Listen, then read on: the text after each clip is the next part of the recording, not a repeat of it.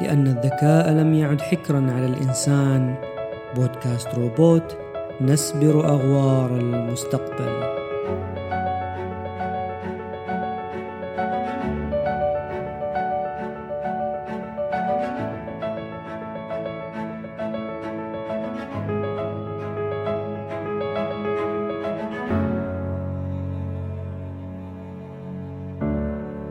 على الرغم من أن الذكاء الاصطناعي قد ساهم ويساهم وسيساهم في جعل حياتنا أكثر سهولة وذلك عبر تطبيقاته المختلفة سواء تلك التطبيقات المتقدمة الموجودة في مجال الأعمال والشركات أو حتى تلك التطبيقات التي نستخدمها يوميا ومن أشهرها محركات البحث أو المساعدات الصوتية.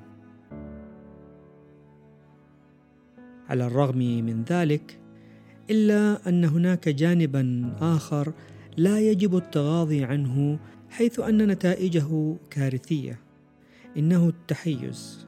نعم، الآلات مثل البشر قد تقع في فخ التحيز وذلك نتيجة للبيانات التي يتم بناء نماذج التدريب من خلالها قد تكون تلك البيانات خاطئة لتعكس أحكاما غير عادلة أو نتائج تحليلية غير سليمة والتي بدورها تؤدي إلى معضلة أخلاقية.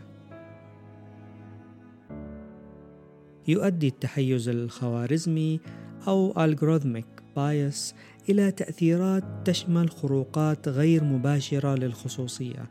أو التأكيد على تحيزات اجتماعية مرتبطة بالعرق والنوع والجنس. إن التحيز يعتبر من أكبر التحديات التي تواجه اندماج الذكاء الاصطناعي في الأعمال والوظائف المختلفة وتحديدا تلك التي تتخذ قرارات حساسة أو مصيرية كالرعاية الطبية والقضاء وخدمات العملاء والبنوك والجامعات والتوظيف والتعليم وغيرها. لقد وقع الذكاء الاصطناعي في هذا التحيز فعليا في الكثير من الأمثلة. ففي بعض الشركات التي تبنت الذكاء الاصطناعي في اختيار الموظفين قامت الآلة بالتحيز ضد النساء فقط لأنه صادف أن أغلب العاملين في الشركة هم من الرجال. هنا تبرز أهمية وجود بيانات تدريب عادلة وغير منحازة كما تبرز أيضا أهمية وجود حوكمة فعالة لتطبيقات الذكاء الاصطناعي من أجل الحيلولة دون وقوع هكذا تمييز.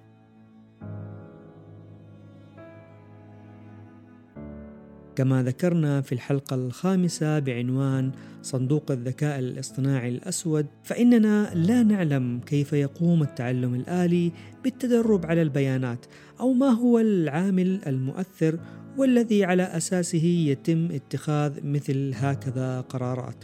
والذي بدوره قد يتسبب في حرمان مجموعة من العملاء مثلا من الحصول على قروض فقط لأن أرقام هوياتهم تنتهي بالرقم اثنان مثلا وذلك لأن جميع البيانات التي تدرب عليها التعلم العميق قد صادفت أن جميع الأشخاص الغير مؤهلين للحصول على قروض تنتهي أرقام هوياتهم بالرقم اثنان.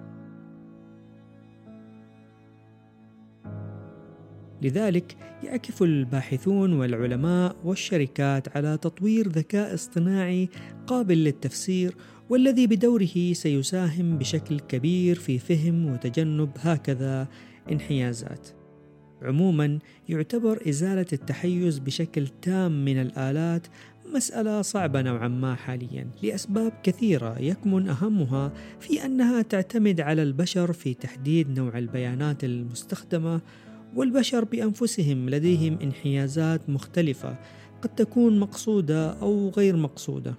أو بسبب ما ذكرناه قبل قليل بأننا لا نعلم كيف يقوم التعلم الآلي بالتدرب على البيانات.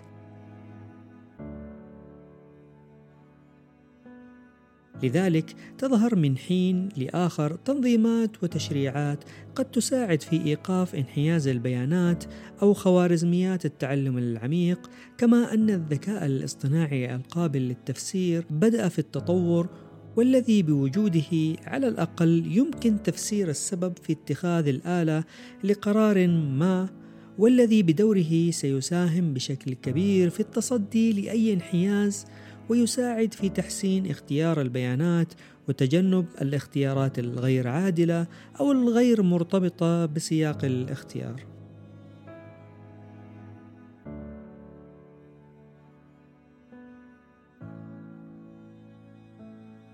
في انتظاركم الأسبوع المقبل حتى ذلك الحين استمتعوا بمشاركة المعرفة. شاركوا هذه الحلقة مع من تحبون كما يسعدنا سماع اقتراحاتكم على إيميل البودكاست أو حسابات البودكاست على وسائل التواصل الاجتماعي والموجوده جميعها في وصف الحلقة. هذا أحمد وشكرا لاستماعكم لبودكاست روبوت.